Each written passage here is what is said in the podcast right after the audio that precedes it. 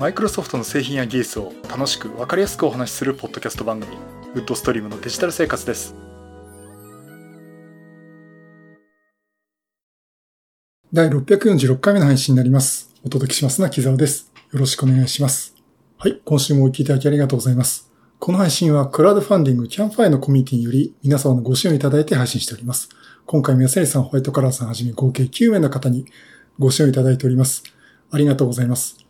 ご支援の内容に関しましては、この番組ウェブサイト、windows-podcast.com でご案内しております。もしご協力いただけるでしたらよろしくお願いします。また、リスナーの皆さんとのコミュニケーションの場として、チャットサイト Discord にサーバー開催しております。こちら、ポッドキャスト番組、電気アウォーカーと共同運用しております。よかったら参加してみてください。Discord サーバーの URL は番組ウェブサイトに貼ってあります。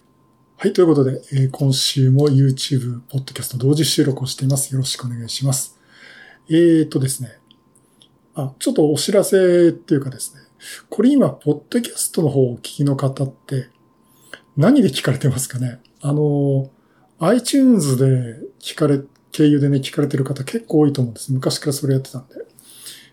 で、まあ、ウェブサイトから直接聞かれる方、windows-podcast.com のサイトからですね、直接聞いていただける方も言われると思うんですが、えっと、今、ちょっと配信できる、皆さんが聞ける環境をちょっと拡大していこうということで、えー、今ですね、iTunes と、あとウェブサイト直接と、あと Google Podcast、あとは Spotify、Amazon の Amazon Music、Amazon の Audible、で、こちらでですね、今聞けるようになってますんで、まあ、ぜひね、あの、皆さん、聞きたい環境でね、えー、聞いていただければなと思っております。まあ、あの、映像で入ると、まあ、YouTube なんで、まあ、YouTube ね、なんかもう、ちょっと流行りに乗ってこれの話をしとこうかなっていうところで、えー、AI で画像を作るって話ね。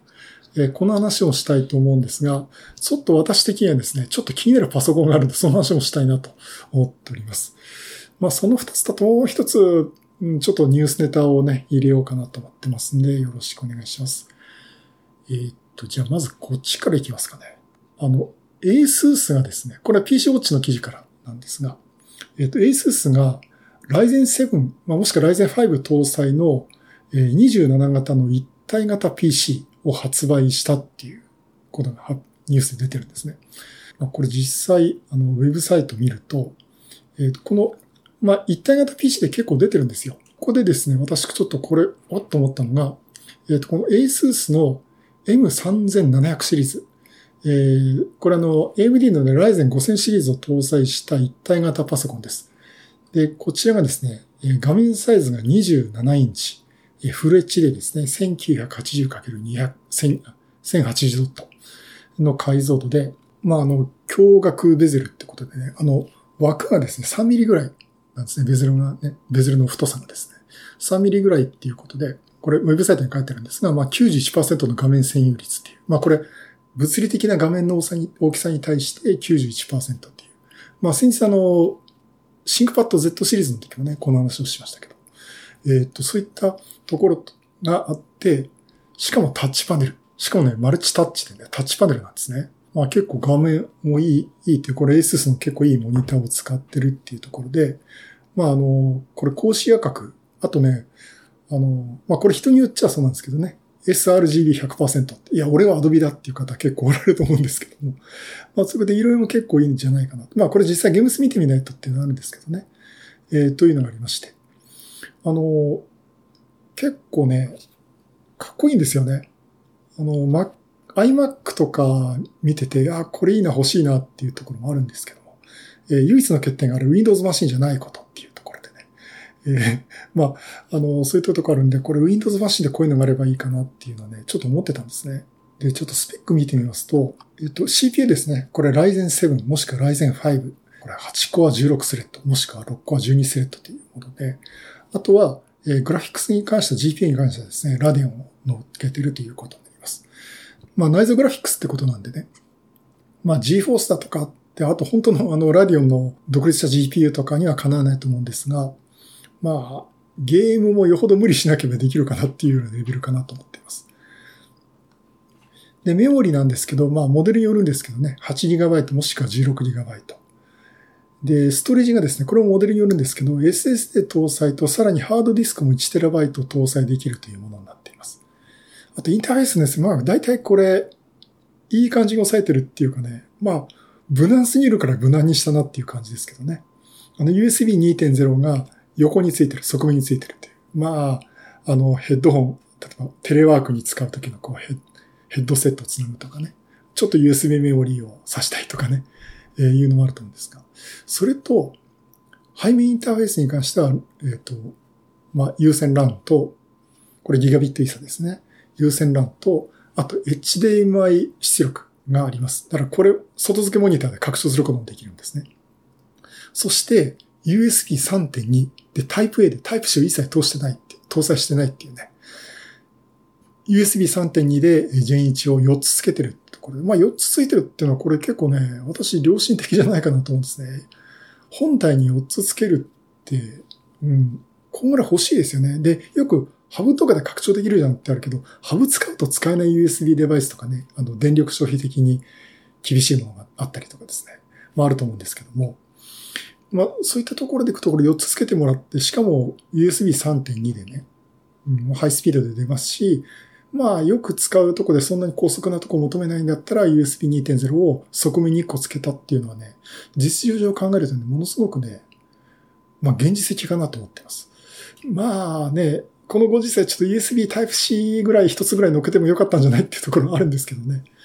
うん。まああとね、あの、贅沢いやサンダーボルト4とか、USB4 というかいう話になると思うんですが。まあこういったインターフェースになってます。で、あえてすっ飛ばしてたんですが、これです。これこんなところで説明するレベルじゃなくて、私が一番注目してるのはこれなんですね。HDMI の入力ができるんですね。この HDMI に入力があるってことはどういうことかというと、このパソコン自体、この一体型パソコン自体を外部モニターに使うことができるんですね。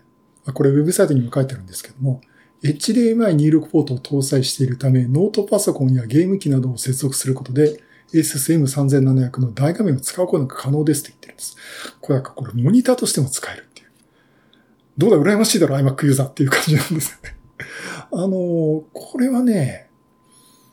あ、これちょっと私欲しいなと思っちゃいましたね。まあ今私も31.5インチの 4K モニターがあるんで、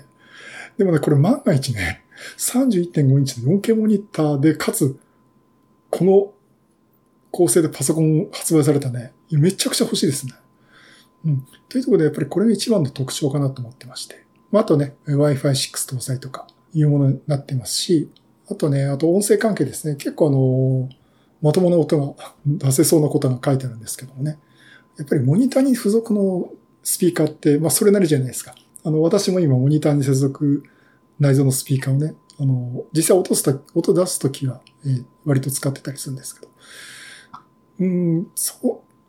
う、まあそれなりかなと思うんですけども、結構ここには結構ハイクオリティなサウンドだって言ってるんで、これやっぱりちょっと現物を静かなところで聞きたいってところはあるんですけどね。うん、まあ、そこなりにその音声とかに関しても、えー、力を入れてるし、まあノイズキャンセリング機能だとかですね。そんなようなね、機能を載せています。あとは電源は AC アダプターか。多分でっかい AC アダプターがついてくるのかなと思うんですけどね。あとはソフト的には Windows 11のホームエディションになります。プロ用にも用意してるよっていうとこなんですけども、まあ、オフィスホームビジネスの2021を、えー、標準で載せてるっていう。多分これ永続的に使えるものだと思うんですが、まあ、ちょっとおすすめとしては、マイクロソフト365パーソンもしくはファミリーをね、契約されて使った方がいいかなと思うんですけども、えー、そういったところでちょっとオフィスもすぐ使えるというモデルになってます。まあ、ですから、あの、購入の対象者としてはですね、まあ、ホームユースですね。だから本当にあのマニアの方が使うっていうような、えー、使うようなものではないなっていうところあるんですけども、いや、ちょっとあの、据え置き型のパソコン欲しい。もちろんテレワークにも使えるし、仕事にも使えるし、オフィス、あとウェブ見たりとかっていうところに使いたいなっていう方はですね、これ結構いいと思います。あとは本当にノートパソコン持ってて、外から持ってきたノートパソコンを HDMI で外付けモニターにして使うっていう。本当にこう外付けモニターっていうのが私一番のポイントだと思うんですけど、ねそういう方にこれおすすめかなと思ってますし、ちょっと私自身もね、欲しいなと思っちゃうパソコンです。えー、2つモデルがあります。Ryzen 5のモデルと Ryzen 7のモデル。で、Ryzen 5の方がメモリ 8GB で、16GB にしたいときは Ryzen 7のモデルということになります。あとそうですね、ハードディスクもさっきえ1個搭載できるって言いましたけど、ハードディスクも搭載したい方は、えー、Ryzen 7のモデル。だからほんの2つのモデルに分かれてるっていう感じです。えっ、ー、と、それでお値段が、えー、Ryzen 5のモデルですね。税込み18万9800円。Ryzen 7、メモリー 16GB、ストレージも 1TB のハードディスクが追加されて付いてるよってモデルが22万4800円っていうことになります。んまあ、ど、どうでしょうね。これ、最近こう、パソコンの値段も上がってきてますしね。で、これ9月発売で、9月3日発売ってなってますね。あの、昨日発売だったみたいなんですけど。円安の影響とかもあると思うんですけど、まあ、なんか、パソコンで大体普通こんぐらいの値段だった値段だったよなっていう感じはするんですけどね。まあ、iMac にするか、Windows だったらこういったモデルにするかっていうね、えー、感じかなと思っています。まあ、そういうことでね。これ ASUS の AIO っていうシリーズなんですけど、まあ、これは実際ね、家電量販店行くとね、まあ私のよく行くヨドバシカメラとかでも実際よく置いてあります。あの、意外とあの、一体型パソコンって、あの、目立ったところに置いてないんですよね。ほとんどがのパソコンってノートパソコンになっちゃってるんですけども、一体型パソコンってちょっと探してみるとですね、まあ富士通とか、あの、が置いてあって、そこの中にね、ASUS の AIO とか ZIO のシリーズもありますんでね、ちょっとこれ見てみるといいかなと思ってますし、まあこれ昨日発売なら、実際私も現物で見れます見れますかね。ちょっとあの、今度ヨドバシ行ってね、見てみたいなと思っております。はい、以上ですね。ASUS の一体型パソコン。何よりも外部ディスプレイとしても使えるという一体型パソコン。ASUS M3700WY シリーズの話をさせていただきました。でじゃあ、それともう一つですね。えっ、ー、と、まあ、旬な話題というところで、もう AI で絵を描くっていうのがもう本当に話題になってます。もう最近ニュースってほとんどこればっかりですよね。で、あの、ミッドジャーニーですね。もう Midjourney とか出てて、その後に Stable Diffusion っていうのも出てるっていうところで、まあいろんなのが急に出てきたっていうところあります。で、ここで出てくる絵が結構幻想的なものを描かせるといい、まあ幻想的なものに限った話じゃないんですけども、結構いい感じの絵を描いてくれて、おおと思ってたんですよ。えー、ただこれインストールするのに、えー、結構コマンドラインで打っていかなきゃいけないとかね、結構、あの、まあちょっと敷居が高いのかなっていう話があったんですけども、えー、みんな、皆さん早いですね。早速こういったあの、Windows の GUI を使って操作できるモデルっていうのも出てきています。えー、っと、これはですね、これ、なんていうのかな、NMKD Stable Diffusion GUI っていうね、こういったのが出てるっていうのもありますし、あとはですね、Stable Diffusion GRISC GUI っていうのも出てます。これまあいろいろ何種類か出てるんですけども、えっ、とね、実際はこれ私も試してみました。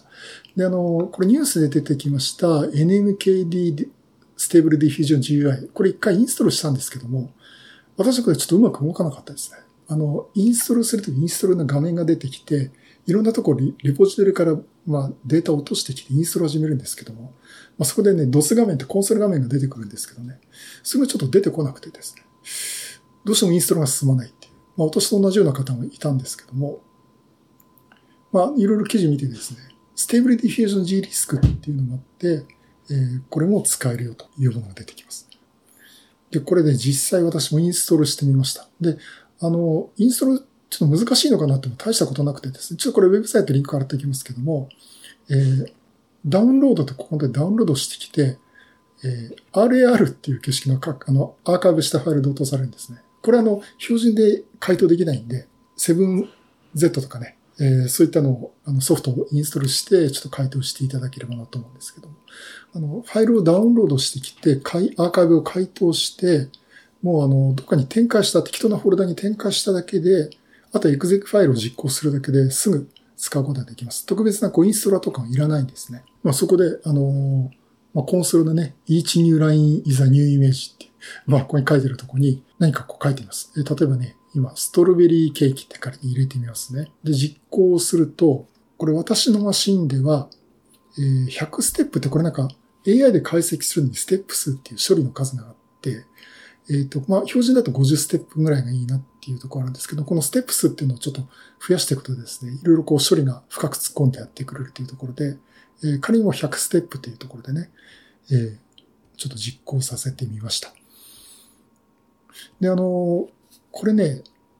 え、基本的に NVIDIA の GForce シリーズ、えー、特にね、10 1000番台を、あの、実装してなきゃいけません。で、あの、それがなければ、もしくは Google のサービスを使うとかいろいろ方法あるみたいなんですけど。あとね、やっぱりポイントは、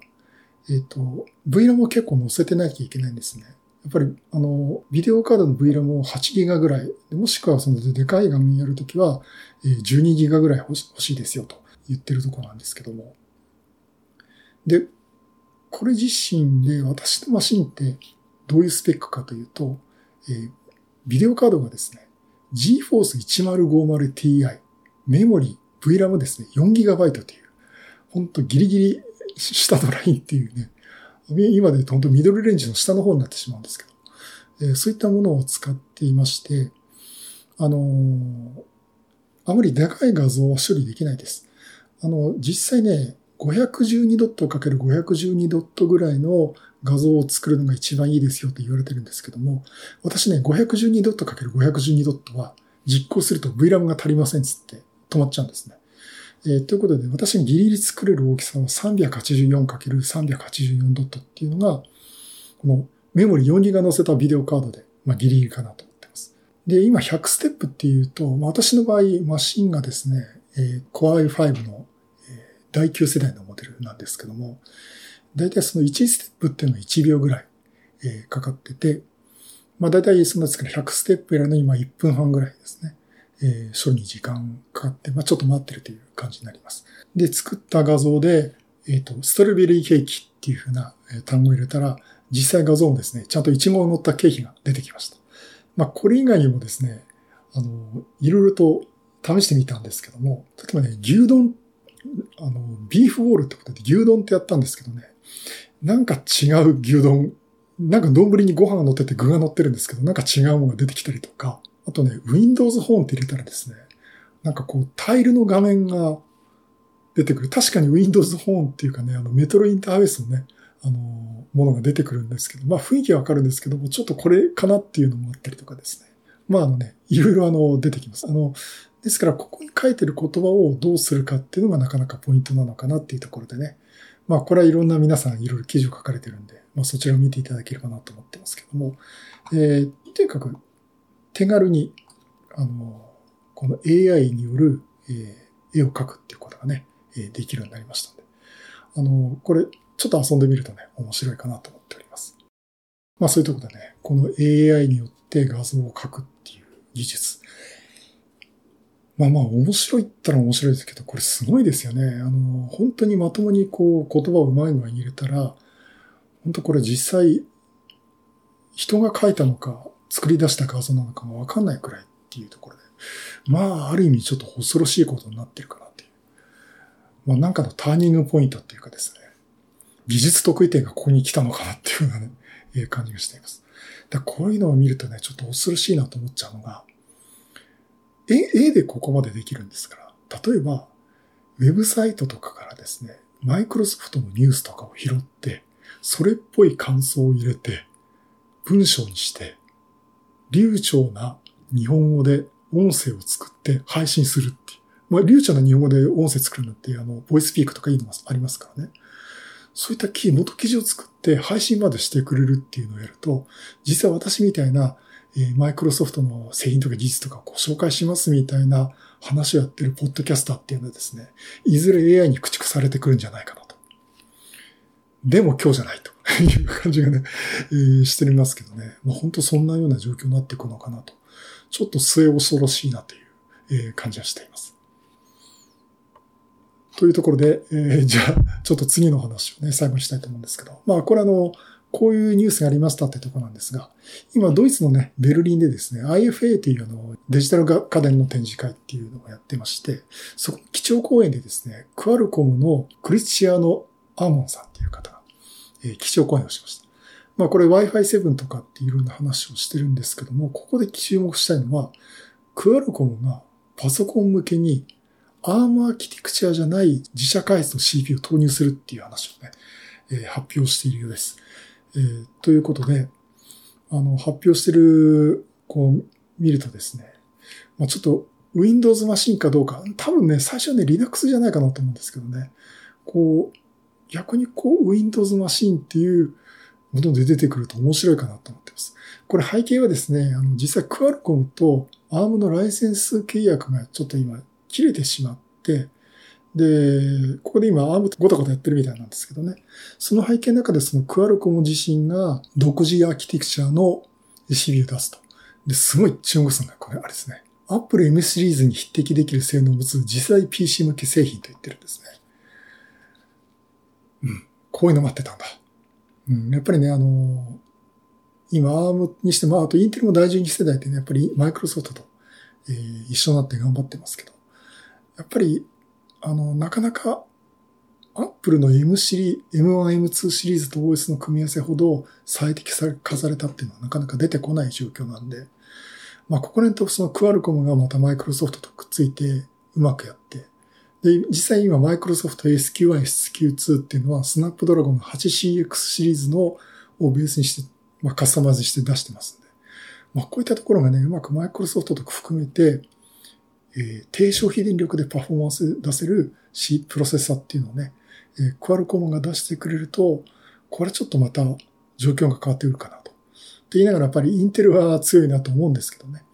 えー、なんか今、クアルコムっていうと、その、モバイルデバイス向けの CPU っていうところもあったんですけど、あと本当 5G のね、あの、本当に、もう、モデムのプロセッサーとかね、えいうイメージがあったんですけども、つまり、インテル AMD に加えてクアルコムっていうのが、プロセッサーメーカーとしてですね、三大メーカーになっていく、こう、ことになっていくのかなっていう、ちょっと期待があります。まあ、いろいろこう、面白い新しいものが出てくるとね、すごく、あの、楽しんでね、まあ、これちょっと期待したいなと思っております。はい、そういうことでね、ちょっとまあニュースだったんですが、えー、クアルコムがパソコン向けに ARM アーキテクチャじゃない自社開発の CPU を出すという発表したという話をさせていただきました。第4646回は ASUS の一体型 PC、外部モニターとしても使える一体型マルチタスタッチのパソコンを発売したということと、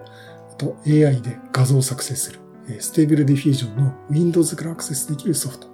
Stable Diffusion GRisk GUI の話と、クアルコムの独自プロセッサー開発の発表という話をさせていただきました。